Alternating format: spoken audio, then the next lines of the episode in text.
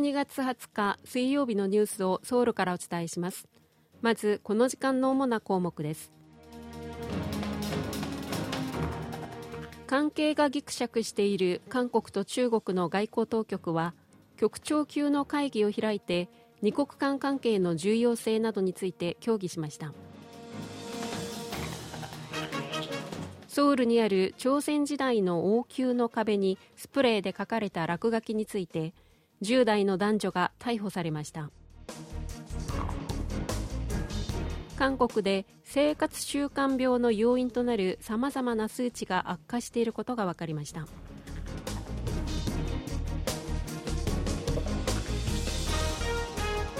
今日はこうしたニュースを中心にお伝えします。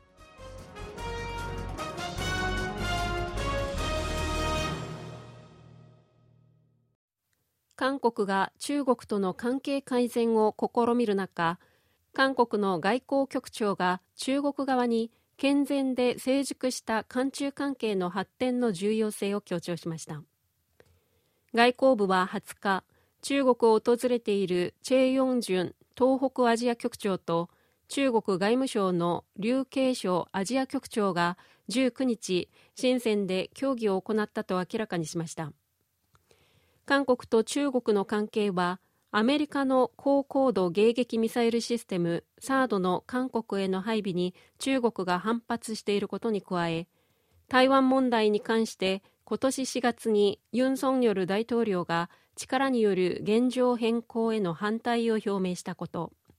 さらに今年6月に韓国に駐在する中国大使が韓国の外交姿勢を批判する発言を行うなどぎくしゃくした状態が続いています。こうした中先月末に韓国のプサンで開かれた外相会談で韓国と中国は対話の活性化に向けて努力することで一致していました。今回の外交局長級協議で韓国側は相互尊重に基づく健全で成熟した韓中関係の発展の重要性を強調しました。韓国と中国の外交局長は幅広い分野で交流とコミュニケーションを強化していくことで一致しました。協議では韓半島問題についても話し合われ北韓が17日に短距離弾道ミサイルを発射したのに続き18日に固体燃料式の新型 ICBM 大陸間弾道ミサイルファソン18を発射したことについても意見が交わされたものとみられます。北韓のメディアは北韓がファソン18を発射した当日に北韓と中国の外交当局者が会談し軍事面での協力を強化していくことで一致したと報じています。これについて中国が北韓のミサイル発射を事実上容認したのではないかという見方も出ています。国連の安全保障理事会は北韓が18日に新型の ICBM 大陸間弾道ミサイルを発射したことを受けて緊急会合を開きましたが今回もロシアと中国の反対により声明や決議案の採択には至りませんでした。会合は現地時間の19日に開かれ韓国やアメリカ日本などは ICBM の発射を平和と安全に対する重大な脅威だと非難しました。これに対し中国とロシアは韓半島周辺でのアメリカの軍事行動が緊張を高めていると批判し北韓を擁護する姿勢を堅持したため今回も安保理として一致した対応は取れませんでした。関係国として参加した北韓の国連大使はミサイルの発射についてアメリカと敵対勢力による軍事的脅威への対抗措置だったと反論し自衛権の行使だとする従来の主張を繰り返しました。一方韓国アメリカ日本など10カ国は会合に先立って共同声明を発表し ICBM をはじめとする北韓のミサイル発射を最も強い言葉で糾弾すると表明しました。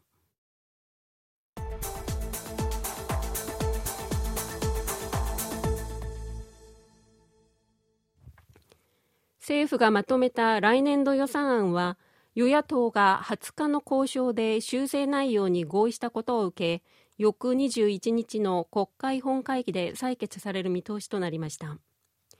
与党国民の力と最大野党共に民主党の院内代表は20日与野党が来年度予算案で合意したことを明らかにしました。21日の午前中に開かれる本会議で予算案を採決するとしています。来年度の予算の成立期限は今月2日でしたが与野党の交渉が難航しすでに期限を3週間近く過ぎています。国会で過半数の議席を占める共に民主党の要求に応えるため政府は来年度の予算案から4兆2000億ウォンを削り総額652兆7000億ウォンとしました。支出別で最大の争点となっていた研究開発予算は次世代の中核技術の研究を促進し研究者の研究活動を支えるため原案に6000億ウォンを追加することで合意しました。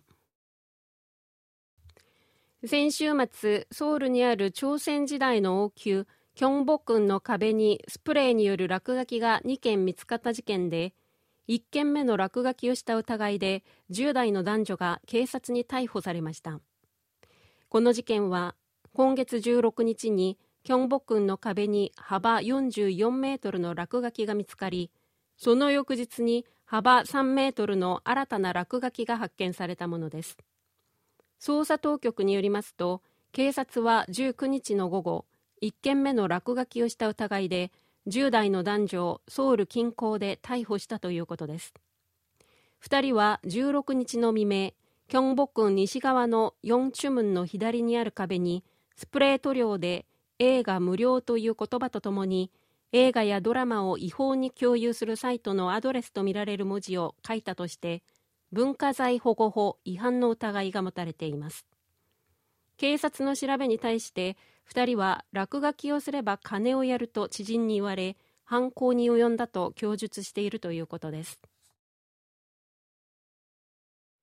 韓国でタバコを吸う人と月1回以上酒を飲む人の割合がいずれも2年連続で上昇していることが疾病管理庁の調査で分かりました。疾病管理庁が今年全国258の地方自治体の住民23万人を対象に調査した結果によりますと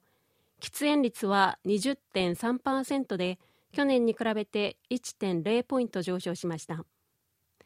喫煙率は調査が始まった2008年以降下がり続けていましたが去年上昇に転じ今年はさらに高くなりました。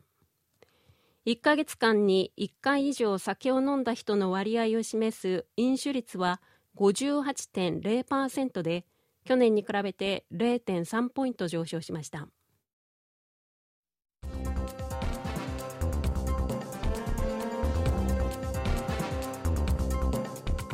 こちらは韓国ソウルからお送りしているラジオ国際放送 KBS ワールドラジオです。ただいまニュースをお送りしています。